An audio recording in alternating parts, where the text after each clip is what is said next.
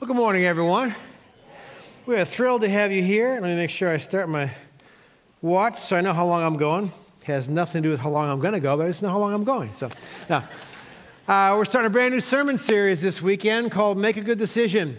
And I don't know about you, I think I'm with the crowd that loves the winter because you decided to come out this morning, right?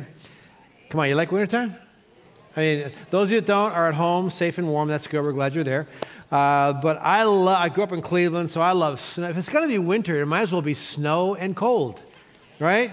It's better than gray and rainy, all right, and slushy. And I love it. Does anybody else? I love it when snow crunches, huh?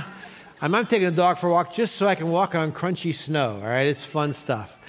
So uh, today, as we jump into this sermon series, we're going to go for about six weeks on this uh, topic.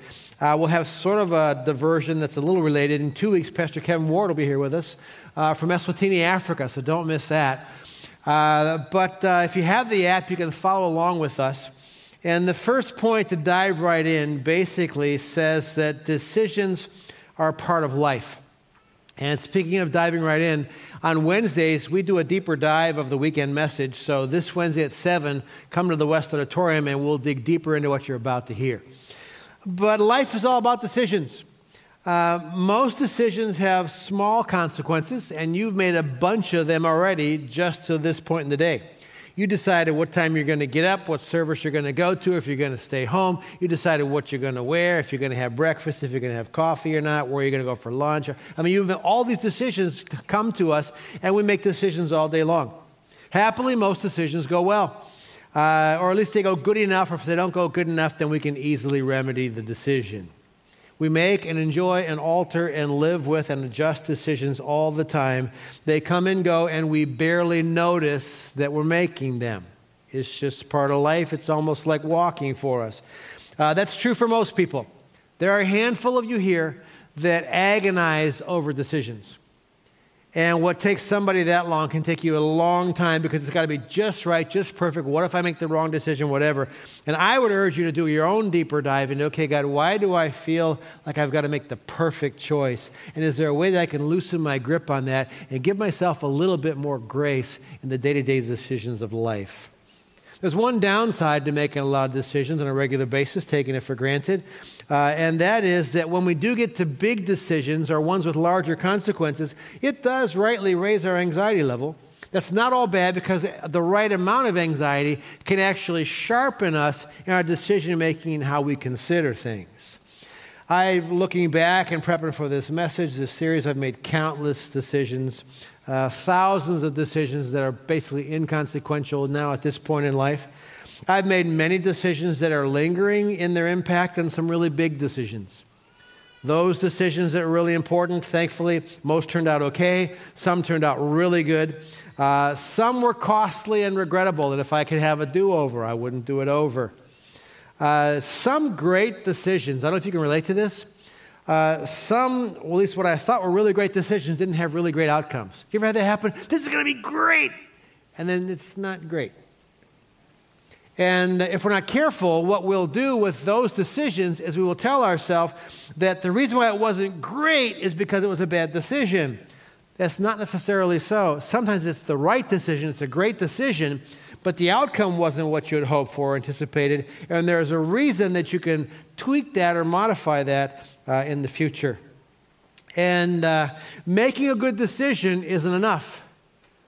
And there's two parts to this. And so the, the sermon series is make a good decision, then make the decision good.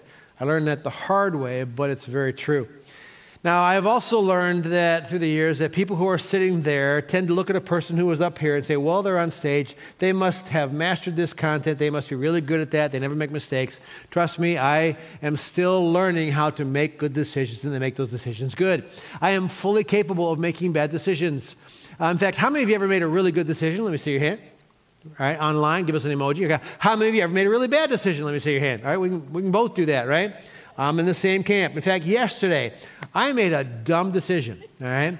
Um, I'm coming to work and uh, I'm thinking back to, uh, getting Saturday afternoon, I'm thinking back to a staff meeting we had recently, and they gave away some st- fun staff awards. And they gave me the award for the staff person with the most donuts. Uh, not donuts that you eat. I grew up in Cleveland, 100 inches of snow a year. As a young person, my cars were all rear wheel drive back in the day.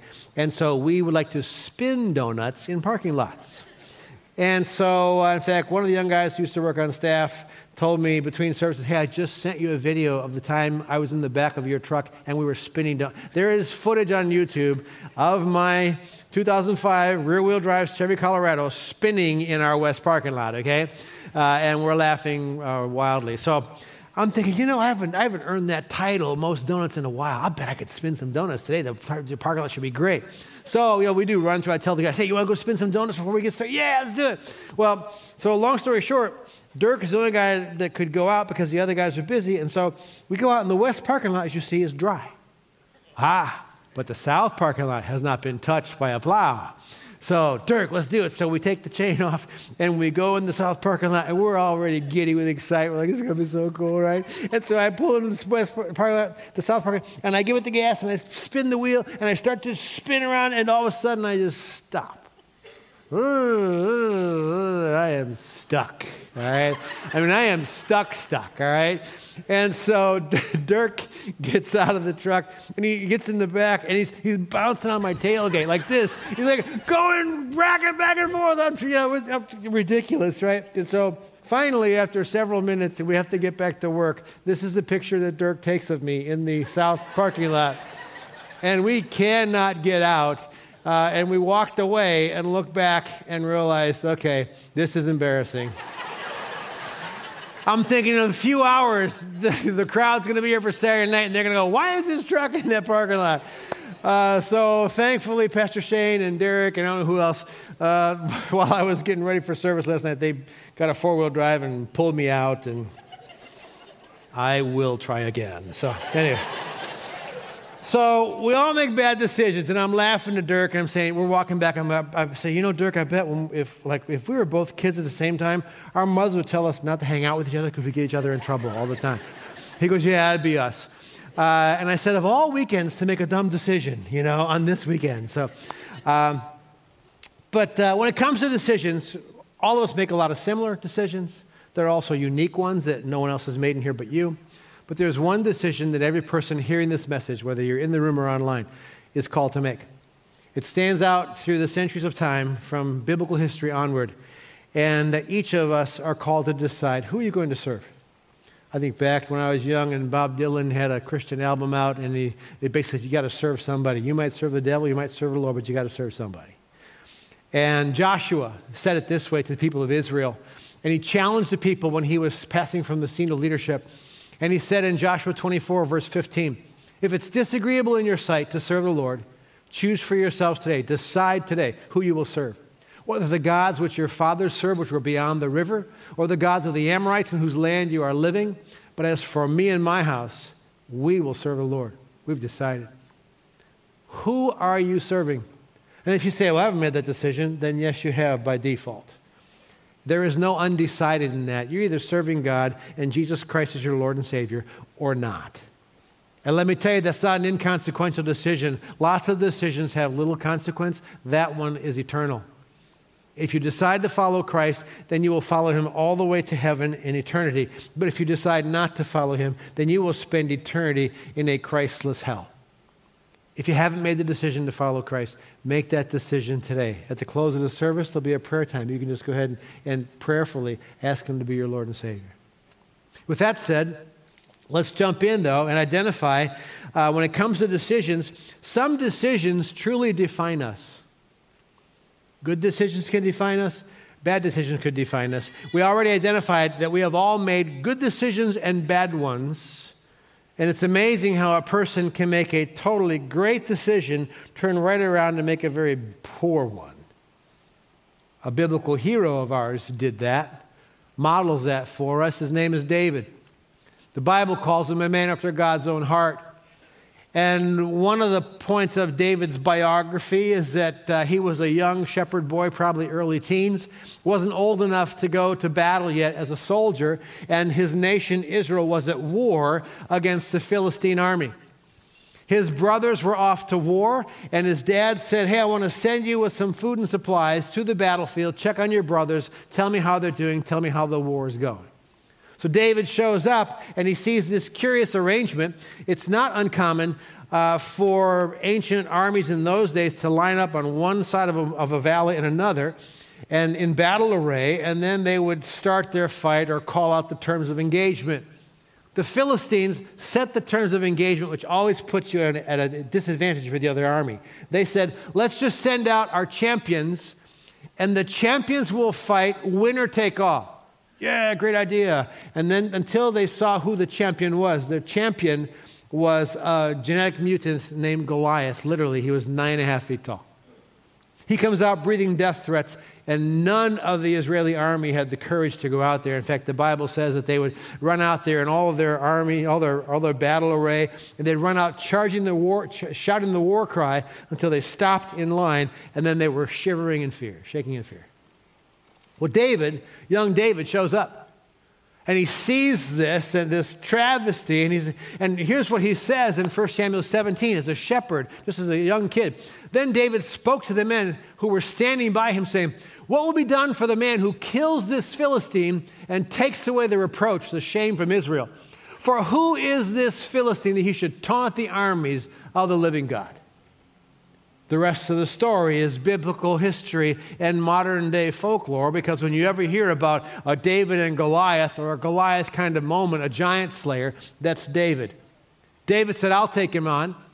And he goes out with five stones and a slingshot. First shot hits Goliath right between the eyes in the temple and drops him dead and talk about a decision, a decision of phenomenal courage that then shaped his reputation. They had a parade in David's honor, and people are cheering, King Saul has slain his thousands, David his ten thousands, and he is a hero because of that decision. Maybe you've made heroic decisions. Maybe you made decisions that turned out really good, and people really talked about it or celebrated it. But that same David, years later, after Saul passes from the throne and David becomes king. He's ruling Israel in the golden age of Israel. And he made another decision that wasn't good. Read along with me 2 Samuel chapter 11 verse 1 it says then it happened in the spring at the time when kings go out to battle that David parentheses decided instead to send Joab and his servants with him and all Israel and they destroyed the sons of, Ammon and besieged Rabbah. And David stayed at Jerusalem. Let me stop there for a second. Kings went out to battle for the primary reason of conquering, and as they did and as they won, it boosted their rep. They had a greater reputation, greater power, greater might, greater esteem. David makes a decision instead to send Joab, the king of his army, and the armies out to, to, to fight, even though it is the season when kings, what kings do, they go to battle. David decided, I'm not going, I'm staying home. Look at verse 2. When evening came, David arose from his bed, couldn't sleep, walked around on the roof of the king's house. And from the roof, he saw a woman bathing, and the woman was very beautiful in appearance. Bible goes on to say that David says, I want some of that. And so he summons Bathsheba to the palace. She does not deny the king. They have an adulterous affair. She becomes pregnant. Do you ever notice how one bad decision can lead to another and another and another? And then he tries to cover up the affair and her pregnancy, and he has her husband sent to battle, so he'll surely be killed, and he was. I mean, it's atrocious, but bad decisions are like that. And so now, this man who used to be known as a man after God's own heart and a giant slayer, through a bad decision, becomes an adulterer and an accomplice to manslaughter at the very least. And you say, how could the same guy do this? And I remind us that decisions can truly define us. Hopefully, you're defined by your good decisions and your bad ones pale in comparison. But many of us here feel, whether other people define us or not, we feel defined by the bad choices we've made, the shameful things we've done. Is there any recovering from that? Is there any way around that? Yes, there is, and we'll unpack some of that in future weeks. But I want to now talk about there's a process for making good decisions. Basically, and there are several steps you could have, but you have to identify the why, define the what, and anticipate how much. First of all, identify the why. Why are you making this decision? Why are you saying yes to the course of action that's the what? Is there a need behind this? Is there a compelling reason or vision for doing this? Let's go back to Old Testament history. And years after David has passed from the scene as king, his son Solomon has been king. Then the nation divides into north and south through civil war, and both those kingdoms fall to foreign armies and empires and the Israelites are living in exile, and there's a Jew named Nehemiah who is a slave, and he's in a favored slave position. He's cupbearer to the king, Artaxerxes. As cupbearer, it's a great, cushy job, but you never really want your job to be fulfilled. Because you taste everything the king is fed to eat, and you drink everything the king is going to drink, and then they watch you to see if you die, if there's a poison assassination plot in play. If you survive after you eat the first round of the king's meal, then the king will eat it. So you have a great environment. It's just it's costly if, if it doesn't go well. And so Nehemiah learns that Jerusalem has been devastated, the, the, the walls are torn down, the gates are burned, and he's grieved within his heart and uh, we'll get to the point where the king says, What do you need to fix this? And he gives them the supplies. But Nehemiah goes to Jerusalem and he scopes it out and he talks to the leaders of Israel. Here's what he says to them about the why of the journey. Nehemiah 2:17 Then I said to them, You see the bad situation we're in, that Jerusalem is desolate and its gates are burned with fire. Come, let us rebuild the wall of Jerusalem so that it will no longer be a reproach. I told them how the hand of my God had been favorable to me, and also about the king's words which he had spoken to me. Then they said, Let us arise and build. So they put their hands to the good work. Identifying the why, we would call uh, his, his vision casting. To the leaders, here's the why, here's the need we want to solve, and this is the why that we're making this decision, why we're going forward.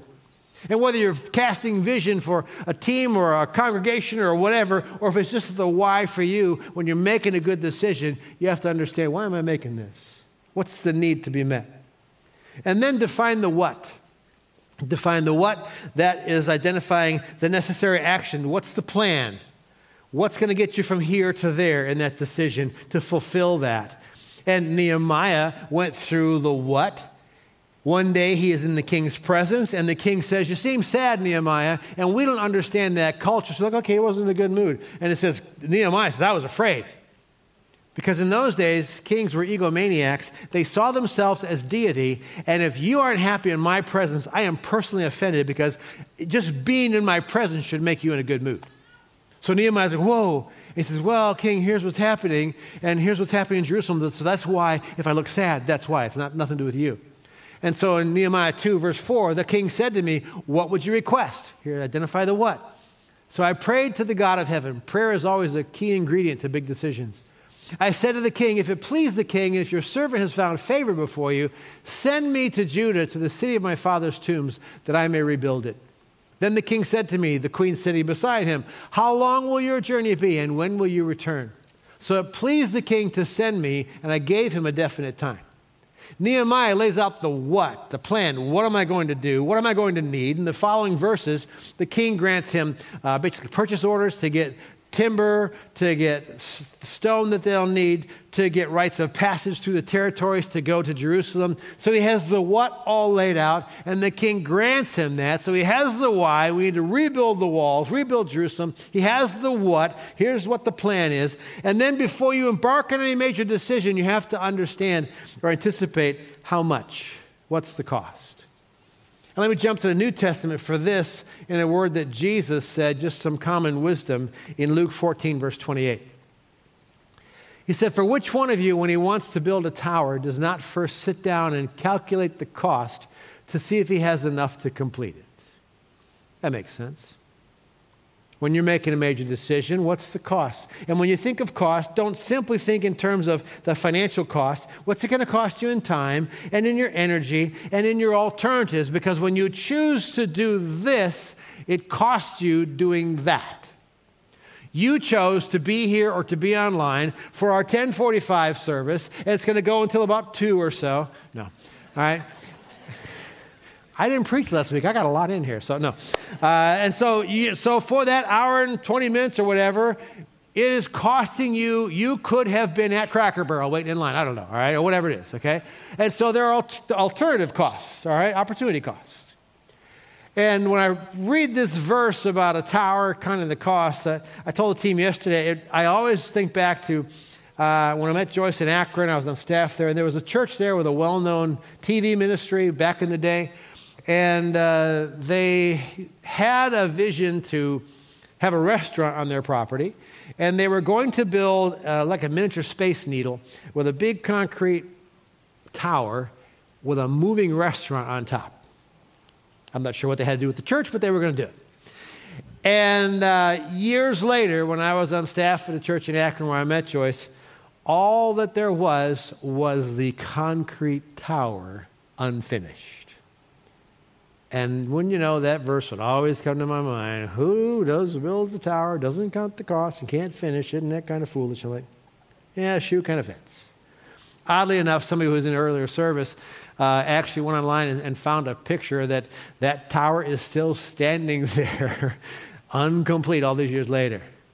So make sure when you are making a, especially major decision, identify the why. Know why you're making the decision. Define the what. What are the key steps? And anticipate how much. And then here is a, a word of encouragement or a word of warning or wisdom. Uh, the fourth point identifies that nothing happens exactly as you thought it would. Can I get an amen? amen. So make the decision good. Look at Nehemiah. Nehemiah's like, this is going to be so great. We're going to rebuild the walls and the city, and God laid on my heart. And then he talked to the king, and the elders are in favor of it, and they have a mind to work. It's going to be great. He didn't imagine, and all the people who live in the area that hate the Jews are going to rise up and try to destroy us. But that's what happened. And all of the enemies all of a sudden start threatening Nehemiah and the Bible says that, that while the people had built the wall to half its height, I mean, it's really moving the project, as the people started psychological warfare on them and got in their head, that it says that they demoralized the builders. And Nehemiah knew if you lose the battle here, you're going to lose the battle here. And so Nehemiah prays for wisdom. And uh, in verse 17 of chapter 4, you can read it what do they have to do? They, they have to improvise. And so all the workers on the wall, they had one hand free to carry the building materials and all the supplies to do the work, and the other hand, they had a weapon. And so they're, they're, they're doing this to, to sort of make things work, to make the decision good. And sure enough, by the end of that chapter, they built the wall in record time in less than two months. But Nehemiah would say, nothing happens exactly as you thought it would. You have to make this decision, and then you make the decision good. And here's where I get to draw today, so it's a really good day. I've drawn this before, but it really fits. Uh, I think I've drawn it in the context of marriage and relationships, but it fits big decisions in general. We start out with our expectations. This is going to be great. Our ideal. And then somewhere, we have our experience, our reality. You make a big decision and you say, Yes, I will, and you stand before someone and they say, Will you till death do you part? And you say, I do. And you realize that I married Prince Charming ish. Also fits Princess Charming ish. I got the perfect job, and a year later, well, it's not quite so perfect. And the size of this gap really is our disappointment and frustration gap. Now, it doesn't mean that saying yes till death do us part or saying I'll take the job or let's move to that community, it doesn't mean the decision was bad. But let me remind you that nothing happens exactly as you thought it would. And rarely have I found in life that major decisions actually go above our expectations. Occasionally, it's more than I could have dreamed of, yeah. But oftentimes, well, it's not quite there. Well, we don't want to live with this big of a gap. So, if you remember from past times I've used this, what do we do? Well, you basically, to increase satisfaction and the likelihood of the decision being a good one, is you narrow the gap. Two ways to narrow the gap, right? One is you make your expectations more realistic. Well, if we're going to go out and rebuild Jerusalem, there are people who are glad Jerusalem has been destroyed, so we probably have to expect some opposition. And then you improve your experience, let's equip ourselves and our people with weapons or whatever so they can accomplish that. Now, that all fits well and good in uh, ancient Israel times, but let's go ahead and fast forward and ask the question, or let me illustrate for you how this dynamic great expectations, a great decision, whoa, hit reality, big gap. We had to narrow the gap. How you are uh, recipients of that process. So let me take you back to some uh, ancient CLC history for those of you who are new, and many of you have lived this with us and commented to it during the weekend. Let's go back to 1990. Uh, I became the lead pastor um, really unanticipated. Our previous pastor resigned very suddenly from a personal crisis, and I did not plan to be a lead pastor of a church. It wasn't in my my career path, at least that I knew. But long story short, August of 1990, I, even, I talked to my mentors, what do you think? They're asking us, Joyce and I step into this, and they're like, you know what, with all you're taking in, taking over, if you can survive three to five years and stabilize the church, that'll be good, then you can move on. So I'm thinking, okay, three to five years, I'm stepping into this role. And so in 1990, uh, we said yes, and I became the lead pastor of an amazing church. And that began five years of internal leadership hell on earth, if you will, chaos, for my wife and I, for our board, for a handful of people at the internal leadership level, but for the church as a whole, it just kind of kept on going forward. All the doomsday scenarios didn't happen. All your church will drop in half, and you have to lay people off, and all that kind of stuff.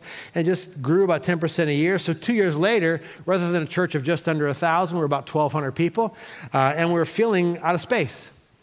Now, realize that it was 1980 when CLC relocated from Trotwood to this location, and they put out a brochure that you can see up here on the screen. So, this identifies they changed their name from Northwest Assembly of God to Christian Life Center. Notice the uh, retro logo up in the corner. Uh, that was uh, current back then. And, you, and so that's our old building. And you notice that tripod with the cross that was supposed to go like 50 feet up in the air. Well, that never happened. All right. It was a, a, a, maybe a good decision that we just couldn't come up with the 60 grand or what it was to do that. So when I did become the pastor 10 years later, 1990, I said, you know, since we're not going to put the cross up, but we have that thing in the bottom that's like a little six sided, whatever that was, let's fill it with water and put a fountain in. So that's what we did. One of the guys at the church uh, made the fountain for us, and it was great. So, two years in, we're out of space, we're 1,200 people, and the floor plan that we had in 1990 was what you see. Oh, I'm sorry, there's one more shot. Here's a picture of the church from the freeway. And so uh, this is as it was. If you're new to CLC, uh, the yellow brick, uh, the red roof, it's actually almost a carbon copy of a building in Santa Rosa, California that was a church at the time. It's a community center now uh, complete with the, the clay tile roof and all that. All right, so that's what we had. Uh, here's the floor plan of that building.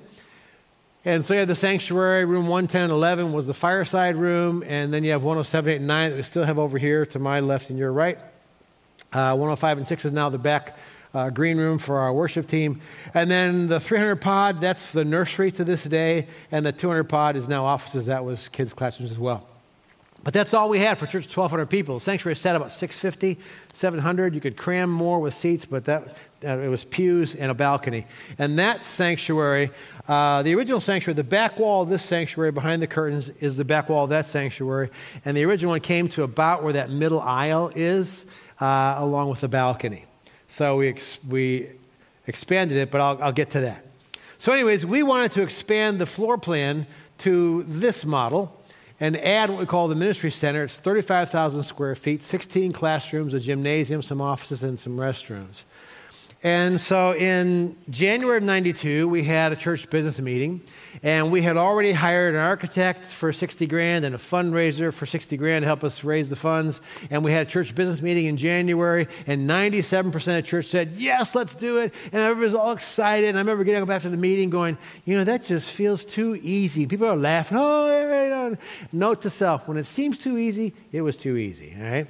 Uh, and so, anyways, so we set off uh, to, to launch this project.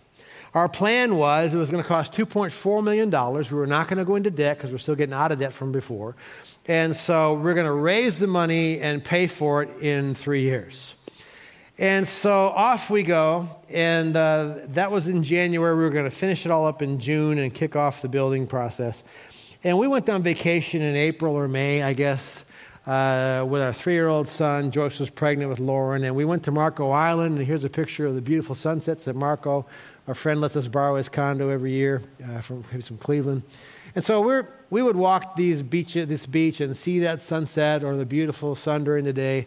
And that's the environment Marco Island, you're supposed to go on vacation. You're launching this building program. Go get recharged and get ready for the challenge at hand. Little did I know that that's not really what was happening. This is what was happening instead. Storm clouds are a brewing. On that vacation, my lovely wife said to me, You know that this whole thing is not working. I said, Gee, thanks, honey. That's not what I said, okay? I, am not that way.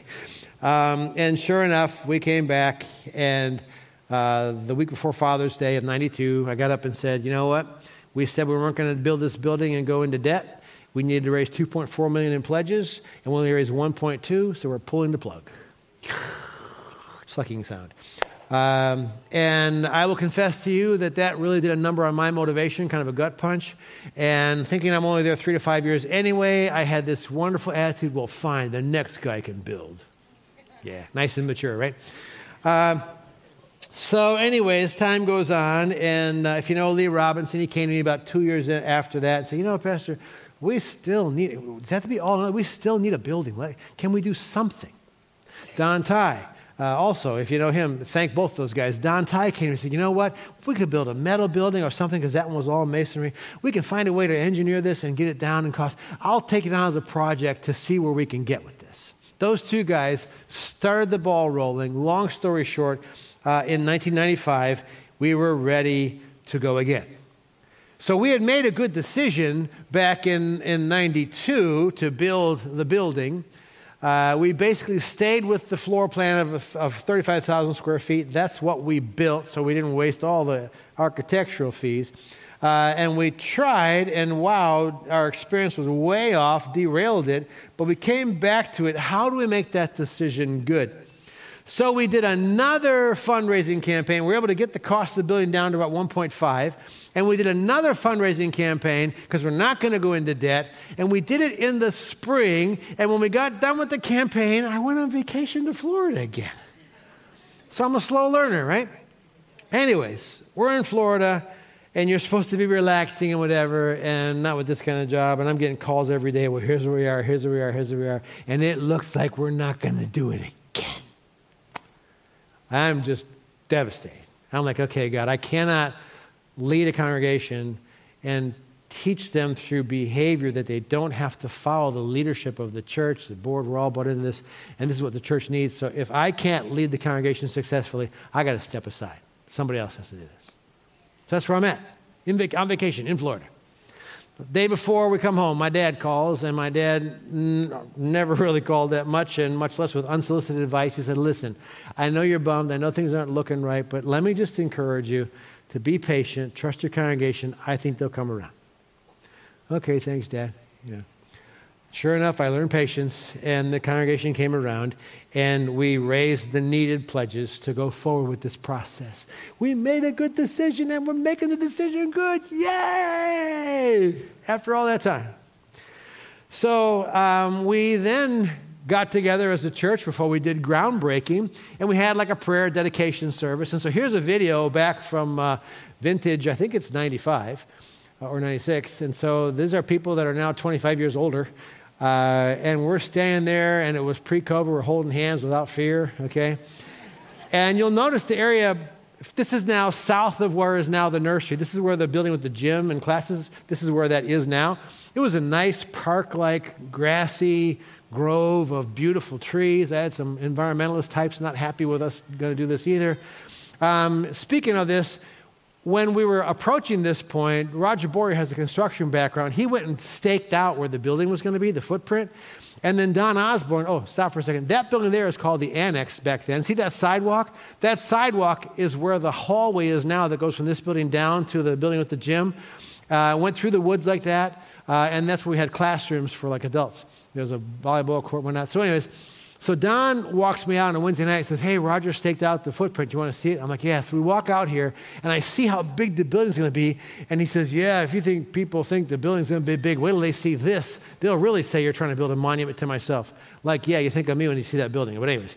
Um, and so I'm like, Oh, Don, knock the stakes down. Man of courage, right? I want people to see it. So we have that huge prayer circle and we pray and we dedicate to God. Uh, there's one more shot here of the annex square footage was such a premium that we didn't want to tear that building down to build the building where all those tree stumps are. And so we hired a company to move that across the driveway. And then a couple years later, a group of volunteers built the auditorium on that, which is now the Student Life Center. So it's a really cool building for youth.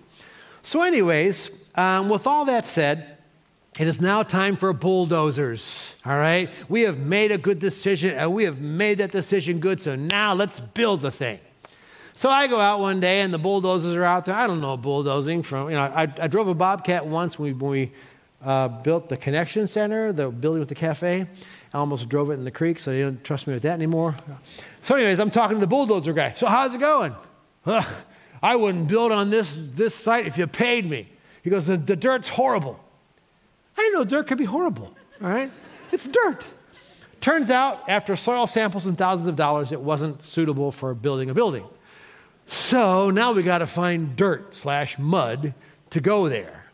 And I think it might have been Bob Cup or one of our guys had this great idea. You know what? We got 33 acres. Let's find some good dirt here. So the parking lot that you saw my truck on, that used to be a field.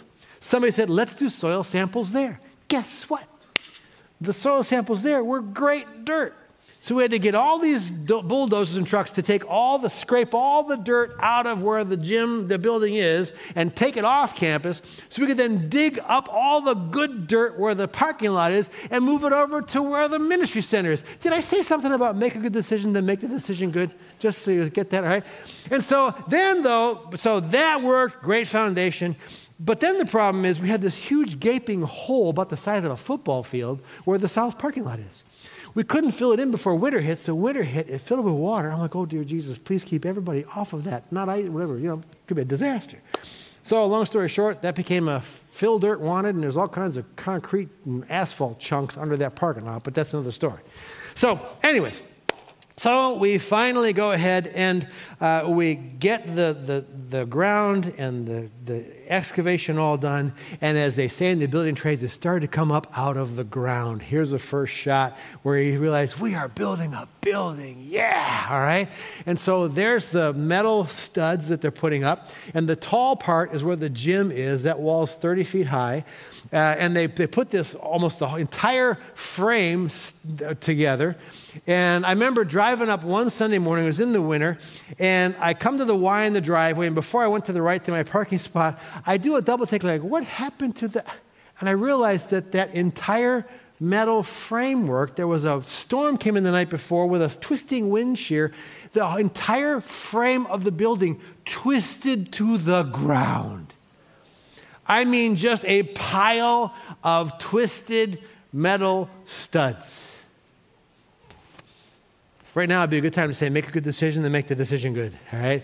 So the good news is the building company had to re engineer the building, and we ended up with a stronger, better building. And so the, the studs and the sticks go back up. And so now it's time, let's see another shot here. The next picture is uh, construction is starting. It's starting to look like a building. And so let's go to another shot. All right, you see that's down the far end, and you see the building, the, the drive it up on the upper level, and the bricks are coming in. Next shot shows you another area. Okay, the, gla- the windows are now in. Right about this phase of a construction project, you have to start making all the interior decisions. And uh, thank God for my wife. Uh, we were on a strict, a tight budget, and so Joyce doesn't do interiors for a living, but she's got a great knack at it. And so she kind of became the interior designer. Uh, she's home recovering from surgery. If you're online today, Joyce, thanks, baby. You did a great job. Um, we, we made countless decisions about paint and wallpaper. That was big back in the day, and carpet and floor covering and all that kind of stuff. It was ridiculous. It was overwhelming us, but they all turned out well. Even to the point of, look, go back to that last slide for a second. Okay, you see the brick there, all right, the ha- bottom half? Well, that had to be painted with like a paint slash stain to match the upper portion. And so you can't make a decision on paint from paint swatches. You know that, okay? It has to be bigger than that. So we got these, uh, that foam insulation, all right? Like I got two foot squares and I painted them all the different colors that we were going to look at. It's dead of winter, like a day like today. She's sitting in the car in the parking lot. Kids are in their car seats in the back seat. And I'm at the going, how about that color? How about that color? Oh. What? That one? You know, it's, it's, crazy, but that's, that's the kind of, we made the decisions, all right? So you make a good decision, then you make the decision good. And then I remember the day that Bob Walker, our former business administrator, who's since gone to heaven, came in my office and said, I have something to tell you. You need to sit down. Note to self whenever anybody says you need to sit down before you hear what I'm going to tell you, it is not about to be good. And he said, I got to tell you something. What? There's nobody here. What do you mean there's nobody here? There is nobody here. There is not a tool, there is not a subcontractor in sight, and the construction trailer is empty. Nobody is here, here, here, here, here. Come to find out, the, the general contractor went bankrupt the day before, and everybody's scattered like mice when the lights are on. That costs a lot of money, a lot of time, a lot of stress. And Bob Cup, if you're watching online this service, thank you because he stepped up with a construction background and said, okay, then we got to rebid these contracts, what's left of them. We got to get this building done. We made a good decision and we're going to make the decision good. So we forged ahead uh, with that process. Now, if you're not careful, people would say, well, you know what? You think you made a good decision, but with all that opposition and uphill climb, that just must not have been God's will. Lots of people, when they hit the uphill of a big decision, want to question the decision. But if you clarified the why and you prayed about it and you understood the what and counted the cost as much as you could, more often than not, what you do is you make the decision good. You don't punt and do a reboot. Because now, fast forward, and you can see some of the pictures of that completed building. And uh, it's, a, it's an incredible tool. Thousands of children in that time have learned about Jesus in that building. We have had countless holiday events, whether it's Christmas, whether it's Easter, or any time in between. Uh, we have the weekly uh, activities of ministry happening uh, all throughout. Uh, we have had concerts in that building. In fact, those of you that, uh, that know have heard the, the, the, band Skillet and Plumb. When they were starting out, they had concerts in our gym uh, way back in the early days. Uh, one of the dads took on uh, a challenge and formed Christian Youth Sports. We had hundreds of kids playing basketball in that building uh, in the early years. In fact, you could even get your picture taken. And here is one of a real basketball phenom named Zach Nelson. Uh, and uh, that was back in the Chicago Bulls days, you know, and they played, they'd play the music. I was the announcer. And so I had to come up with like words to go with their name. So I go, and here is Zippy Zach Nelson. And the whole place was, yeah, yeah. So anyway, speak of the Zach, there he is. We have packed millions of meals for Africa with Hands Against Hunger in the gym in that building. We've had Africa updates. Uh, a few years later, back then, we had to remodel the old sanctuary, and so we had church in the gym for several months. And then when we built this building, tore down the old yellow sanctuary, yellow brick sanctuary, we had church in that building for about a year and a half, uh, four services on the weekend. I look back on that building and realize that was a good decision. And I also realize that when you make a good decision, the best minds that we had still couldn't have expected everything that was to come our way. But we learned from Scripture we're to walk by faith, not by sight. And every hero you've got in Scripture had to narrow the gap and find God's way to make the decision good. Every hero then, every hero now.